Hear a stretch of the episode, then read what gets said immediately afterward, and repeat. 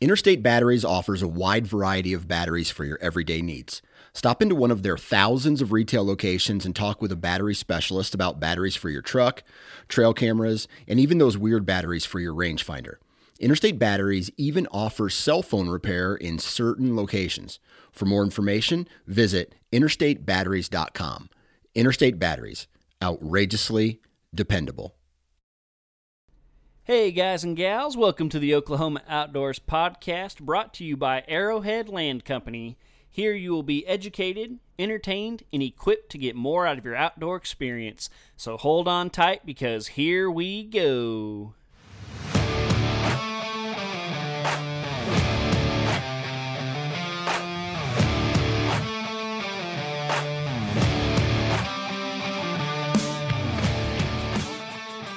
Welcome to the show, everybody, and welcome to the middle of July. Oh my goodness, it is so hot right now. Um, not that it, I should be surprised or anything. You know, I've lived here my whole life, but my goodness, I think we hit 106 today, and maybe it's just because I'm getting older, but. I just I just don't want to go outside. Uh, I had to do some stuff outside today around one o'clock, and it was just brutal. So, so yeah, I hope you guys are staying cool. I hope everybody's uh, nice and safe. I know we had that crazy storm. Like I, remember checking the radar a few days ago, and there was just a storm like over the entire state of Oklahoma. And uh, I think I, I know I heard some reports of up to like eight inches of rain, which is pretty insane. That is a whole lot. So I hope nobody got washed away or anything like that. Had too much damage. I think at our place we ended up getting about three inches, which like that's perfect to me. I can handle that. Uh, you know, it's a lot of water still, but uh, but nothing too crazy. And so I think that worked out pretty well for us. So I hope everybody who got more than that is okay, and, and that uh, none of your pond dams broke or your house washed away or anything like that. So, so yeah, it was nice that the entire state got some rain, even though it's smoking hot right now and probably all absorbing. But we got some rain, so that's good. That's good for everybody, including the deer. And uh, of course, I can't go uh, go without mentioning my soybeans that got a nice three inch rain on them. They are still looking fantastic. And uh, yeah, I, I did notice. I wanted to point this out. After that storm, my trail camera photos dropped way off for the next like two days, really. Um, so I thought that was a little weird. Like I understand, like if the storm's there, uh, you know, pressure and just all that water and everything, maybe subduing them a little bit. Uh, but yeah, for like a good two, maybe two and a half days, my just total picture count went way, way down. And so I can't tell you why just an observation that I made. I would love, you know, if somebody's listening to this and you can tell me why, I would absolutely love to hear it.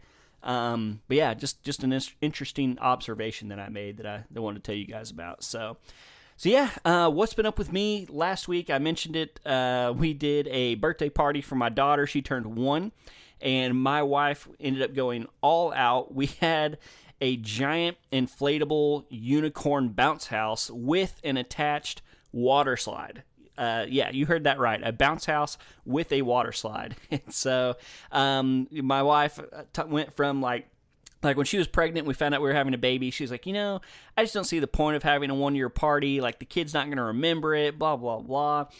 And then once the baby had been born, you know, she was like two, three months old. She's like, you know, maybe we'll do like a small party for the family, you know, so they get to see her and, and open presents and stuff like that. Guys, this party last weekend, I think the final count ended up being 52 people. Um, granted, a lot of that's my family. I have a big family. Um, but we had, you know, friends, uh, work friends, uh, both sides of the family there, and it turned into a giant thing. One positive, though, uh, that I was kind of surprised by, but but loved. So my wife ended up buying a bunch of just hamburger meat uh, to pat out into patties and stuff. So we did lunch. And then we found out how many people were coming, and we didn't have enough. And so she asked if I would thaw out a bunch of deer burger that we had in the freezer. So I was like, yeah, no problem, absolutely. So, uh, you, know, you know, thawed out all this venison, and we decided we were going to separate it. We, you know, we weren't trying to trick anybody or anything like that. But I just had a weird feeling, just kind of from the crowd we had coming. Like there was a lot of non-hunters and stuff there, especially her friends. And so we, I was like, hey, we probably need to keep them separate, label them, and so, like when my family got there, I was actually asking. I was like, "Hey, we have beef and venison. If y'all don't mind eating venison, I just feel like you know most people aren't going to eat that." And so we start, you know, serving the food and everything. And uh, I go in to check, and the venison burgers ran out like way, way before the beef. I actually had two or three people come up to me basically saying like man i missed out on the venison i was all excited about that. And so i just want to say like that is a win for hunters for white-tailed deer for conservation whatever you want to say. Like people were choosing venison over beef. And so i consider that a, a huge win. Like i said especially considering that the large majority of the people there were not hunters. So just wanted to throw that little tidbit out there. Uh, so yeah, that was last weekend. Um, I don't think I've mentioned this yet. As of about 45 minutes ago, my wife left on a church trip. Uh, again, she works in youth ministry, so they're headed down to Gulf Shores uh, to hang out down there for a while. And so for the next eight days, I am officially a single dad. So luckily, I got my uh, my in laws close by and uh, they're helping. They're actually keeping Hallie right now while I do this podcast. So huge shout out to them for the help. Um, so yeah, it's gonna be gonna be a crazy week. So bear with me and pray for me, and uh, hopefully I can come out of this in one piece. So. And then, uh, yeah, let's talk about this coming weekend. Not a whole lot to say. I probably am going to head to the ranch just because why not? Um, take my daughter with me. Probably going to top off the uh, the protein feeders just because um, one of my cameras is low. I had I put brand new batteries in all my cameras except for one because it showed that it still had pretty good life left. Um, but it is two weeks later and it's dead, and so I guess it just hadn't been you know getting that much action. Um, so yeah, I need to change the batteries in that one. Uh, trying to decide. Honestly, it's just because it's so dang hot. I still have not done a lot of like the little small picky things like you know, leveling my blinds, changing out uh, straps on stands, stuff like that. It's just not that fun, especially when it's you know 100 billion degrees outside. Um, but I may do some of that stuff just because I don't have much else going on. Um, you know, now that the food plots are rocking, cameras are out. I'm trying not to you know put too much pressure.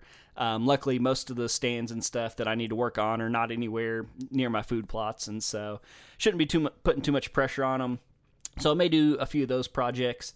Um, I have, oh gosh, I don't think I'm quite ready to talk about that. I have one uh, thing in the works for this upcoming fall that I, I yeah, I'm gonna I'm gonna hold off on it yet because it's not a sure thing, so I don't want to get y'all's hopes up. But uh, working on some stuff for a another hunt this fall, which I already have so many. I don't know why I need uh, another one, but I just can't get enough. It's so, uh, but yeah, I'm I'm gonna save that uh, until I have some more uh, for sure stuff on that. So so yeah, that's what's been going on with me. Um, great weekend last weekend. Looking forward to a weekend, uh, or you know, this upcoming weekend. And honestly, I'm kind of excited to to get to hang out with my daughter so much.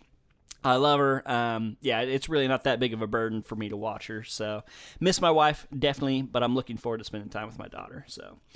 So, yeah, I think that is uh, pretty much it for this intro. We have what I think is going to be a really, really good episode this week. This is one that I've been wanting to do for a while.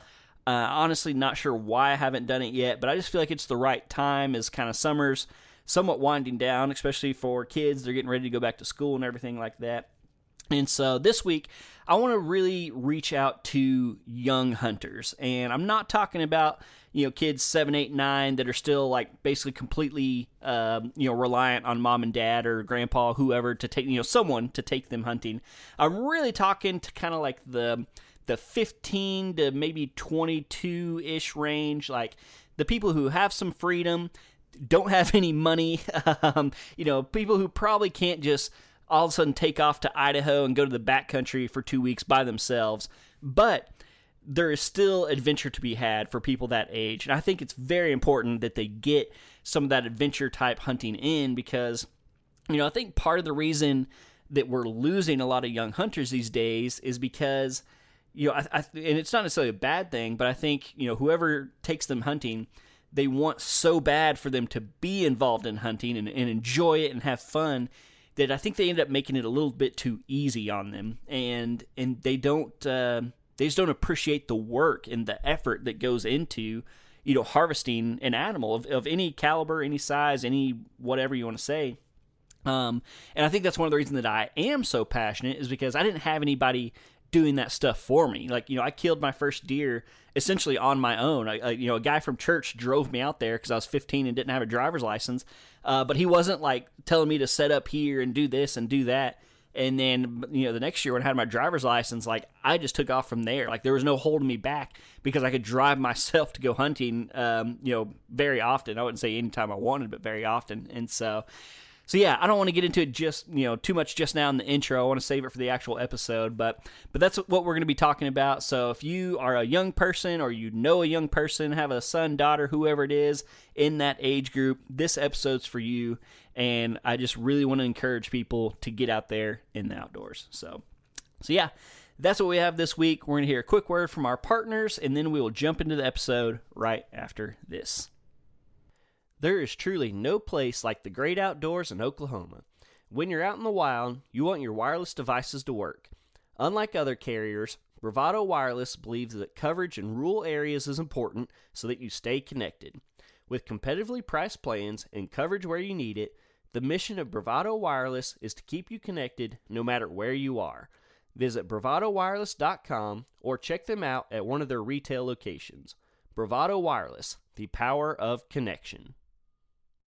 All right, so we're going to start this podcast off by stepping back in time just a little bit, and I'm going to tell you kind of how I've got started. And I know I talk or have talked about this a few times, but uh, just kind of a refresher in case this is somebody's first episode. So, uh, I grew up in a family that not necessarily a hunting family. My dad did a little bit of hunting when he was younger. He did take us dove hunting a lot. That was really big where I grew up, and so did some bird hunting. But uh, what really kind of got me into it was honestly not getting to go hunting. So I had two older brothers, and they had a really good friend who grew up in a hunting family. They always had a lease somewhere, and and they invited my brothers out there. And one year, my older brother shot uh, a deer, and then the next year, my other brother brother shot a deer, and so. So they got to go hunting, but me, I was just the younger brother who never got to go because I was the younger brother. And so that's kind of what started me on this wanting to kill a deer. And growing up, we didn't have cable or satellite or anything, so I didn't have access to like the outdoor channel or anything like that. I I don't know why. Like all I can say is just hunting was in me. Like I just wanted to hunt. Um, and you know, doing the dove hunting and stuff that kind of fed it. I was always running around with a 22 and shooting raccoons and possums and, and small game stuff like that. Um, and then when I was 15, uh, my dad was actually the one that suggested it. So he had a little 33 acre place. And then on the other side of town, my uncle had a place. And both of them were, I wouldn't say either one was good deer hunting.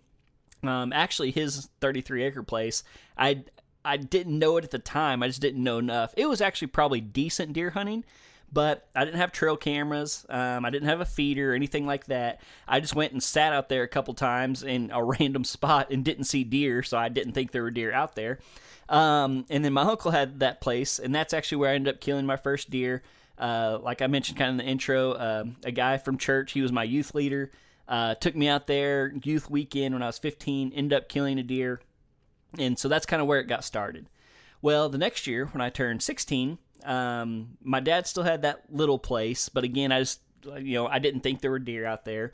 My uncle ended up selling his place where I'd shot that deer, and so I didn't get to do a lot of hunting just because I didn't feel like I had anywhere to go. Um, I did actually end up getting to kill a deer that year. One of my good friends from school uh, invited me to go to their place, and I shot uh, like a two-year-old eight point, one that they probably wished I wouldn't have shot. You know, again looking back, but you know, again I was 16. I don't think they were upset or anything.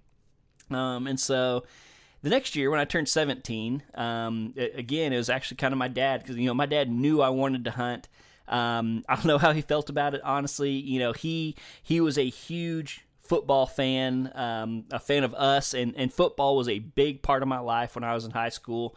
Um, even though I was small, I, I was pretty athletic and you just, you know, couldn't tell me no. And so, um, my dad kind of didn't like that hunting interfered with football, or he always, you know, sometimes he would think that the the hunting was taking a bigger role than football, which he didn't really like. But but he knew I liked it, and so again, I don't know if he necessarily encouraged me, but he didn't discourage me either, um, except for when my grades were bad. Uh, but anyway, so I was 17 years old. Hunting season was coming up. I was talking to my dad about where I was going to hunt, and you know, my uncle had sold that place and everything and he was actually the one. He's like, "You need to go hunt at your grandpa's place."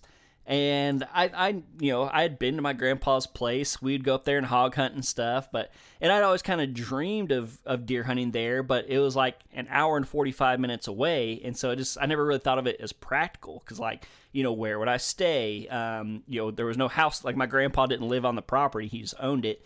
Um, but you know, like I said, I'd gone up there with my friends, and and that same youth leader had taken me up there and uh, you normally we were just like spotlighting small game or hogs or whatever, like I had talked about.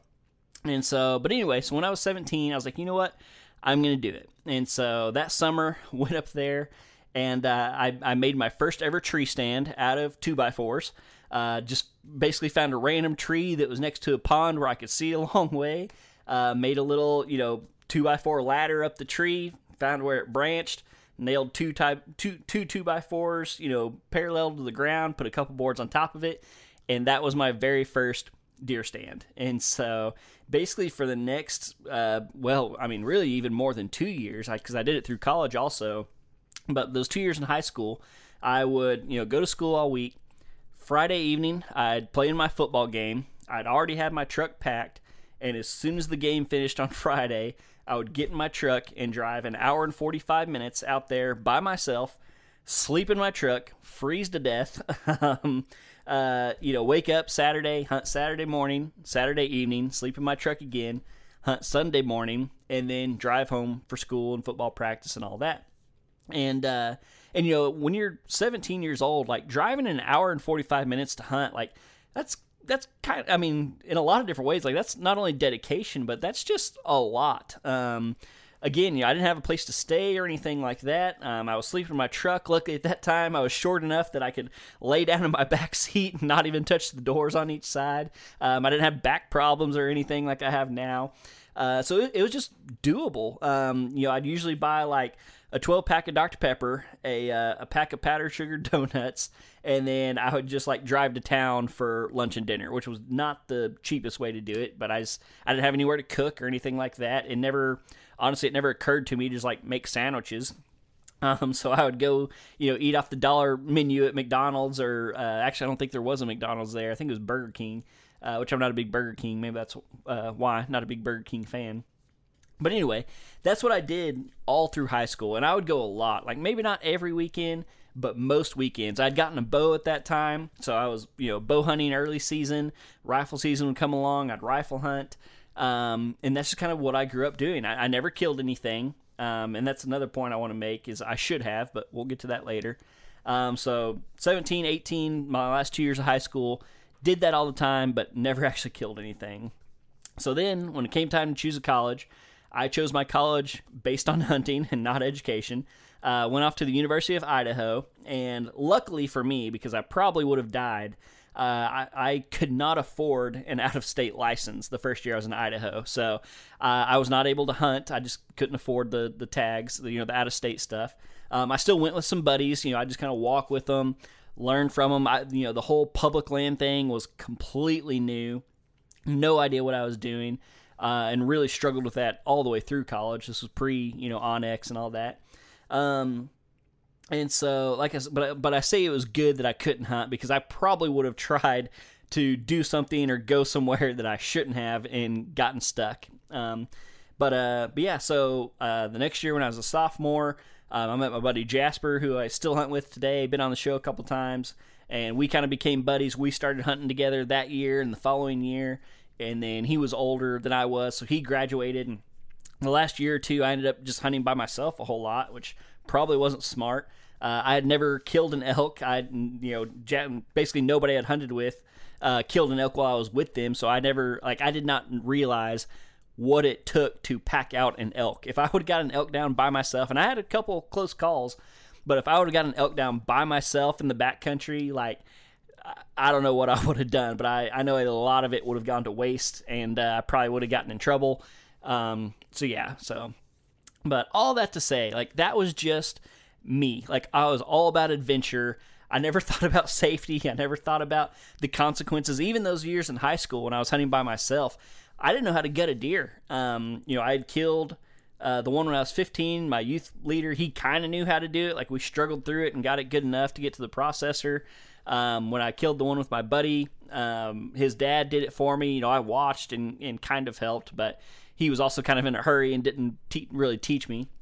Um, and so, yeah, again, you know, basically my my thinking, and even going into the elk, like I had people ask me, like, "Hey, what are you gonna do if you get one?" And I was just kind of, like, "I'll figure it out." You know, we'll figure it out when it happens. Um, again, luckily, I never had to worry about it, or unfortunately, I never had to worry about it. Um, but again, that was just my mindset. Like I was just so passionate and so ready. Like I just wanted to be out there, and that's what I want to instill in the other young people on this podcast. But I want to teach you guys or give you guys a few hints to help you do it way more safe uh, than I did, and uh, and hopefully a little bit more successful. So I'm going to go back to the high school age, and uh, man, you know, so oh, so much to say. Everybody always says like, you know, if I knew what I knew now could go back. Same here. Like my, I had an awesome place to hunt. Looking back on my grandpa's place, he actually had two different places. Um, one of them was almost all ag. One of them was pasture land with with mixed trees, and that's where I did most of my hunting. Um, looking back on it, I was an idiot. Like I probably should have been over there in the ag ground, but that's just where there was more people. Um, you know there was roads going through it and everything and I, I, was just like i wanted to be alone. Like i you know i wanted to be uh, be immersed in nature. So that's why i stuck to the to the pasture ground. Uh, but i'm going to list a few things that i did wrong.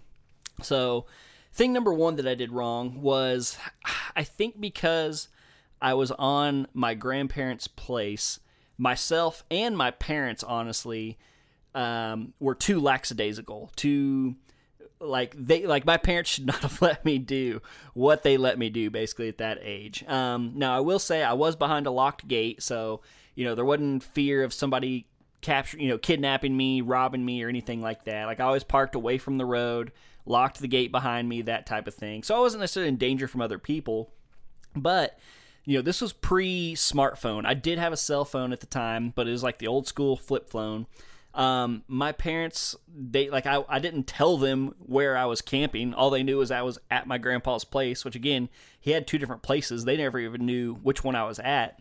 Um, I never told them when I was coming home for sure. I rarely called them. They rarely called me to check on me. Again, to them, I think in their mind, I was just at grandpa's place. Like there was nothing to worry about. Um, but man, if something would have gone wrong, I had terrible, you know, I was way out in the country, had terrible cell service if something would have happened to me, it would not have been good. And so my first tip when I tell people to go out and you know have some of these experiences, and we're talking about how, and or sorry, we will talk about how here in a minute, but uh, I want to get through this kind of safety stuff first. Is number one, tell somebody where you're going and tell them very specifically where you're going. Don't just say I'm going to this WMA or this person's place or whatever you know, tell them, hey, I intend to camp at this spot. My tree stand is here, or blind, or ground blind, whatever it is, is here. Um, set a check in time. You know, you don't have to do it like while you're hunting or anything like that. But man, a lunchtime. Lunchtime's a very easy one. Uh, after your hunt, you know, let's say it gets dark at six. Say, hey, I'm going to check in with you at six thirty. Set times to where people know they're going to hear from you, so they know that they're okay and use those smartphones to their advantage. Share your share your location. You should probably be doing that with your parents anyway if you're in high school.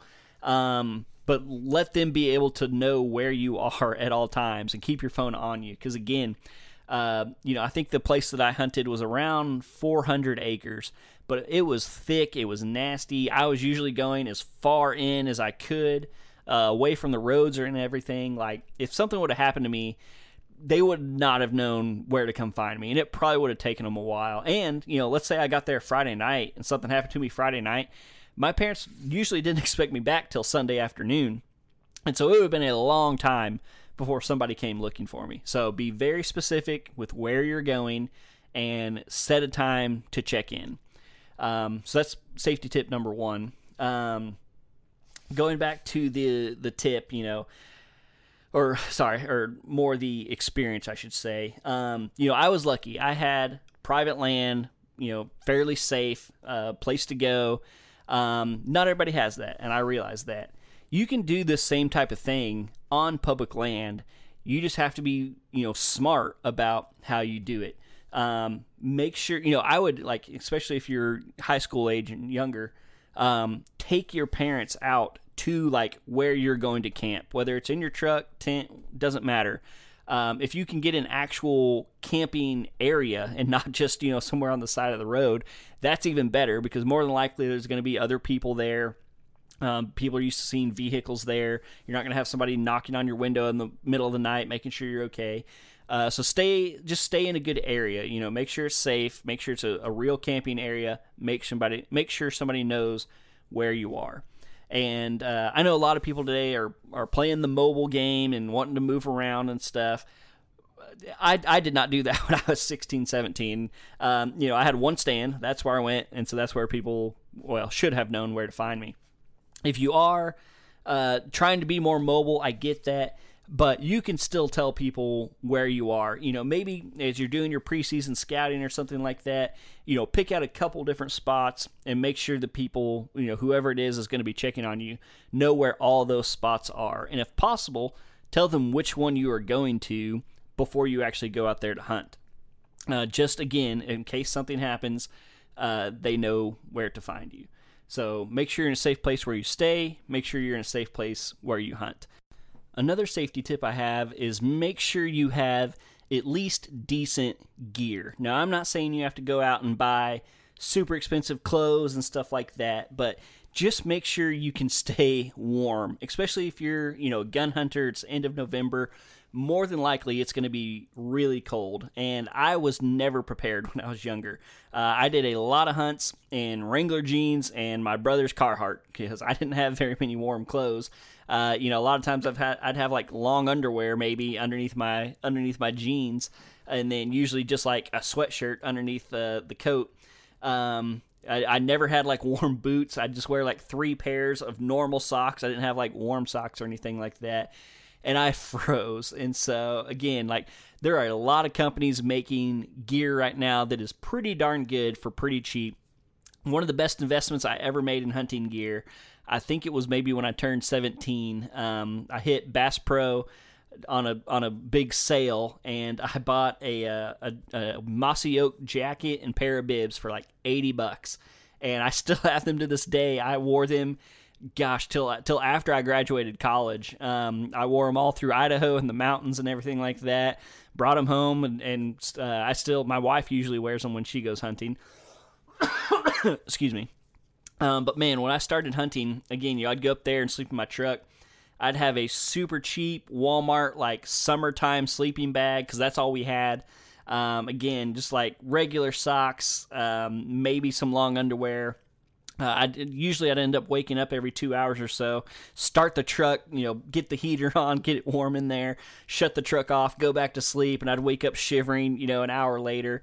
Um, so just you know, maybe ask for it for Christmas, uh, mow some lawns, whatever you got to do, but get some half decent gear that's going to keep you warm. Um, again, you know, like Cabela's sells insulated boots for like 60 bucks now. You know, you can get at least like 400 grams, something, you know, something's going to be better than just a regular leather boot.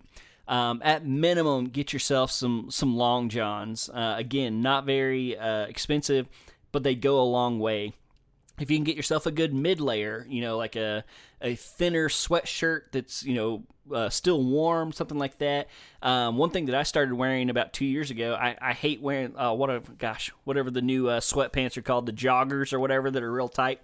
You won't catch me dead out in public in those, but I actually bought a pair to wear while I'm hunting because they fit under my hunting clothes and they just add another nice warm layer. And so, yeah, like I said, if you can get some long johns some kind of you know jogger like thinner sweatshirt and then a coat and bibs you're going to be pretty well set there. And uh, again you can get a half decent sleeping bag at walmart something that's you know rated better than 40 degrees. You know if you can get down to like 20 degrees something like that you're going to be way way more comfortable. Um, same goes with your hunting gear. You know if you're again if you're like uh, going on public land and stuff and you don't have a permanent stand make sure your straps are good. If you do have a permanent stand, make sure your straps are good.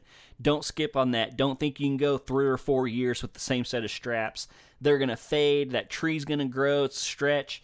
Um, I, I I tend to go max two years uh, on straps, and honestly, the older I get, the uh, the more anal I am about changing those straps because I used to go you know three four years, um, and I actually had one pop on me one time. I got super lucky, didn't fall, uh, but I had a strap pop on me as I was stepping onto the stand, and I kind of learned my lesson. And so I never go more than two years. Uh, part of it depends on the tree. You know, if a tree, uh, like a lot of your oaks that have real rough bark, they can wear those down uh, faster. If you're like in a smaller cottonwood, it's got the real smooth bark. You know, maybe you can last a little longer. Um, one tip on saving straps after the season's done, you can loosen them a little bit because that tree is going to most likely grow some, um, and you can save your straps a little bit. But but anyway, uh, back to safety. You know, change your straps, everything like that. And don't be dumb with your weapon, especially if you're out there by yourself. Um, if you're gun hunting, don't walk around with a round in the chamber. Um, don't walk around with your mag in or, or your, gun loaded at all. You know, if it's dark, especially like you're not going to be shooting anything anyway. Um, unload that gun until you get a safe, get to you know your spot and you're safe. Um, that was another thing I was really dumb about uh, when I was younger, walking around with a loaded gun. Um, if you're bow hunting, make sure that you know your quiver or wherever you keep your arrows is covers like the entire broadhead. Like don't have you know a razor sticking out of the bottom. Make sure it's it's uh, like the foam is inset enough or the plastic comes down enough to where it covers your entire broadhead because you could trip, fall, whatever. Your hand could slide up in there, and uh, you know if you cut yourself with a razor across your entire hand, like that's going to be a bad situation, especially if you're out there by yourself. So I feel like I'm scaring you guys a little bit. I'm not meaning to. I'm just wanting y'all to be safe um, as y'all get out there and do this stuff. So, so uh, I'm probably I'll probably think of some more safety stuff along the way, but I want to kind of get to uh, these hunts, just hunts that I feel like young people can still do, um, afford, have a good time with. So, um, we're very fortunate in Oklahoma that there are a lot of opportunities for different things and it is very affordable. Um, you know, you can get a bear tag for like a hundred bucks. Um, that is very, very, very cheap. Um, there are several counties now in eastern Oklahoma, especially southeastern Oklahoma, that archery is just over the counter. Um, I, I, believe they don't have quotas for their archery season. They can shut down the muzzleloader season if they hit a certain amount during archery. But there are several counties now that archery is just open. Um, all those places have public land. Now, if you're hunting public land bears, you can't bait. I'll throw that out there. Um, but you can use terrain, you can have an adventure, you can get out there, and as a 17, 18, 19, 20 year old young man or young woman, you can go bear hunting for a $100. That is awesome to me. Um, and you know, if you're living in the western part of the state, maybe that's too much for you to do. You know, it's four or five hours to drive all the way across the state. But in western Oklahoma, you guys have antelope, you have mule deer. Um, antelope, you can get over the counter antelope archery tags. Very difficult hunt, uh, but it's an adventure and it's awesome and it's cheap.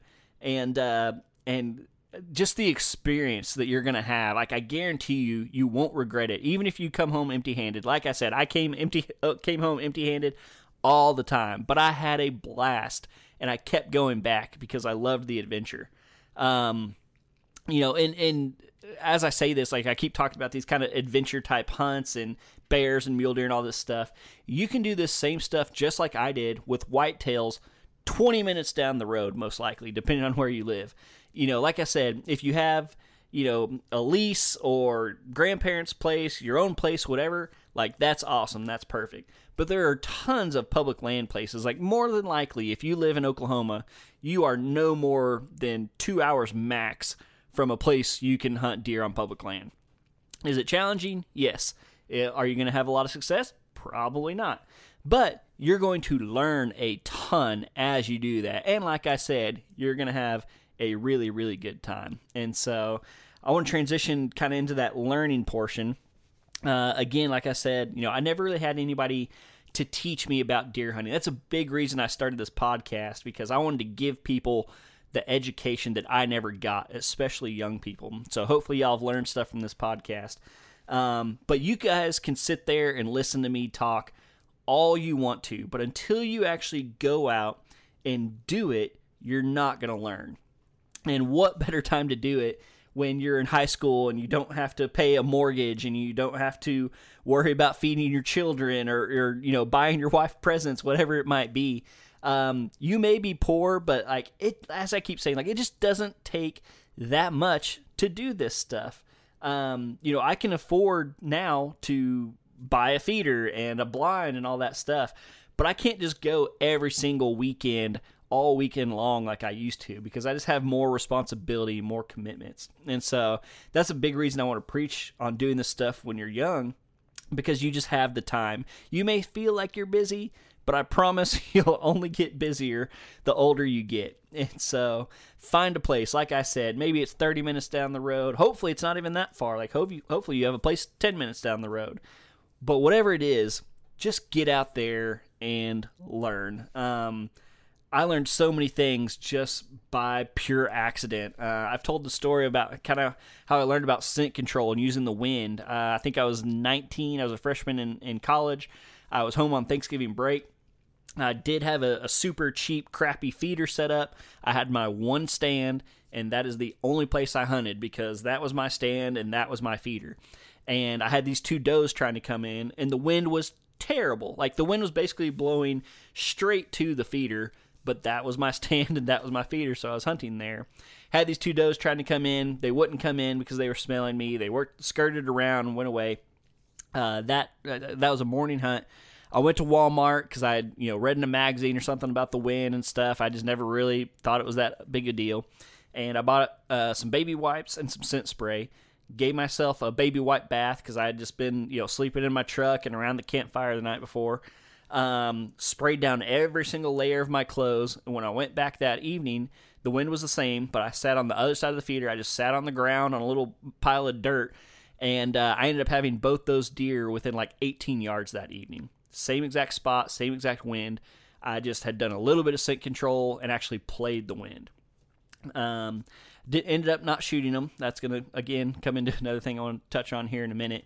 Uh, but I just, I just never would have learned that if I wasn't out there doing it. And like that has stuck with me to this very day. Like I, I don't know how many times I've told that story on this podcast because it's just something that is ingrained in me now how important the wind is.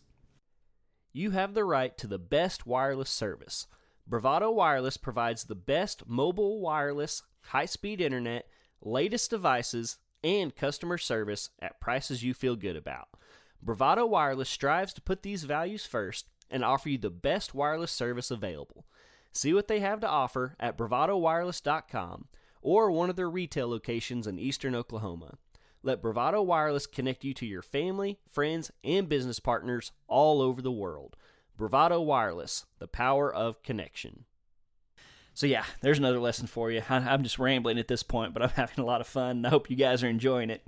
Um, another thing I wanted to touch on was something I did not do. and I've talked about this before on the podcast too. I know something I did not do well when I was younger was just shooting stuff, like shooting deer. Um, again, like I, I, didn't, I wasn't really raised in that hunting family, so my family wasn't really used to eating deer meat. Like that wasn't something they craved or relied on. Um, when I got a deer, like they did eat it, but it wasn't necessarily like a part of our regular diet. And so I wasn't out there meat hunting. I wasn't out there to shoot deer. Like I like I basically started trophy hunting at 17 years old, which is terrible. Absolutely terrible. Um, you know, I and especially when I started bow hunting, I think I, I've mentioned on here. I don't think I killed my first deer with my bow until I was like 22, 23, something like that, even though I started bow hunting at like 16. Um, and I had opportunities. Like I had does in range, I had young bucks in range, but I thought I had to kill this monstrous, you know, 150 inch deer. And so I just passed up so many opportunities. Um, and it actually kind of, well, I think it was actually a podcast because podcast started getting big about the time I graduated from college. And I learned a ton really, really quickly. But I remember uh, listening to somebody and they're talking about how important it was to just shoot deer so that when that big buck did get in front of you, you had some experience. You know, it wasn't like your first time. And that was exactly what was happening to me. And so that season, I shot my very first deer. It was a doe. It was like the first week of the season, and uh, it got light. I had a doe under me, like 18 yards. Shot her, perfect shot. Uh, and it just gave me that confidence. And I think I ended up, I don't think I ended up killing a buck with my bow until the next year, uh, but I'd killed another doe. And so by the time I actually drew back on a buck, I'd at least spilt some blood, and it wasn't a monster buck that I was getting, you know, crazy nervous about. Um, but just, uh, just yeah, like having that experience, and I think I mentioned all like I didn't know how to gut a deer. um, the first deer, I'm trying to think of the first deer I gutted by myself. Um, I would have been, I didn't kill a deer 17, 18. I think the well, actually, so the first deer I somewhat gutted by myself. I was 19, but it just so happened my uh, my youth leader that had taken me when I was younger. He was in town. Uh, he had moved away, but he was in town, and he just so happened to be with me. And so he kind of helped me through it, and you know, kind of made me do it this time because I told him I didn't know how. Um, and so I guess it would have been the next year uh, when I actually had to gut my own deer. But uh, man, I would have been like 20 by that point. Um, so yeah, just that stuff. Uh, you know, learning about deer, learning about behavior, learning about the wind, uh, learning how deer react to movement. Uh, you know, when to draw your bow, when to pull your gun up, when to open your window if you're in a blind. Like, there's just so many tiny little things that I think people my age uh, kind of take for granted because they've kind of you know been there, done that. They know what to look for. They know to take it easy. They know when to move. But you can only learn that stuff through experience. And so, um, yeah, just highly, highly encourage you. Now, once you get up into that college age, you know, that 18 to 22 range, um, I very much say, you know, get out of state. Um, go do something fun, even if it's just one state over. You know, if you're in Oklahoma, like, you know, I feel like I have people on the time from northern Oklahoma, and Kansas is just a regular thing for them because they're right there. Go to Kansas. If you're in southern Oklahoma, Go to Texas. That's a lot harder to do because there's not near as much uh, public land. Um, go to Arkansas. Go go mule deer hunt in New Mexico. Something like that. Um, start spreading your wings a little bit. And again, there's a very good chance you're going to fail. Um, I knew absolutely nothing about elk when I started elk hunting. Uh, again, there wasn't podcasts, there wasn't like YouTube videos teaching you how to do all this stuff. What few YouTube videos there were were like Primos where they were on these big private ranches and the elk would just come running in to about five feet and they'd shoot them. Um, you know, we didn't have guys like the Hunting Public and Whitetail Adrenaline, like all these people who are entertaining, yes, but very, very educational at the same time. And so, uh, and again, like the, you know, you're getting a little bit more expensive there but you're having, you know, you're kind of out on your own at that point. Like, you know, if you're 20 years old and mom and dad are telling you that you can't go do something, obviously you want to respect their wishes. Uh, but at the same time, like you're kind of an adult, and so don't make mom and dad mad. I'm not telling you to go against your parents. Please don't do that. Please don't tell them I said that. Um, but you just have a little bit more responsibility, and especially if you're, you know, kind of paying your own way, paying for the tag, paying for the gas, and everything like that um, it's very doable, especially if you you know pack a cooler with lunch meat and stuff and eat cheaply. If you sleep in your truck or maybe get a camper shell or a tent, even like tents are not that expensive. Get you a tent or something and just go. Just get out there. Um, pay attention to all those safety tips. Even as you get older, you still need to be safe.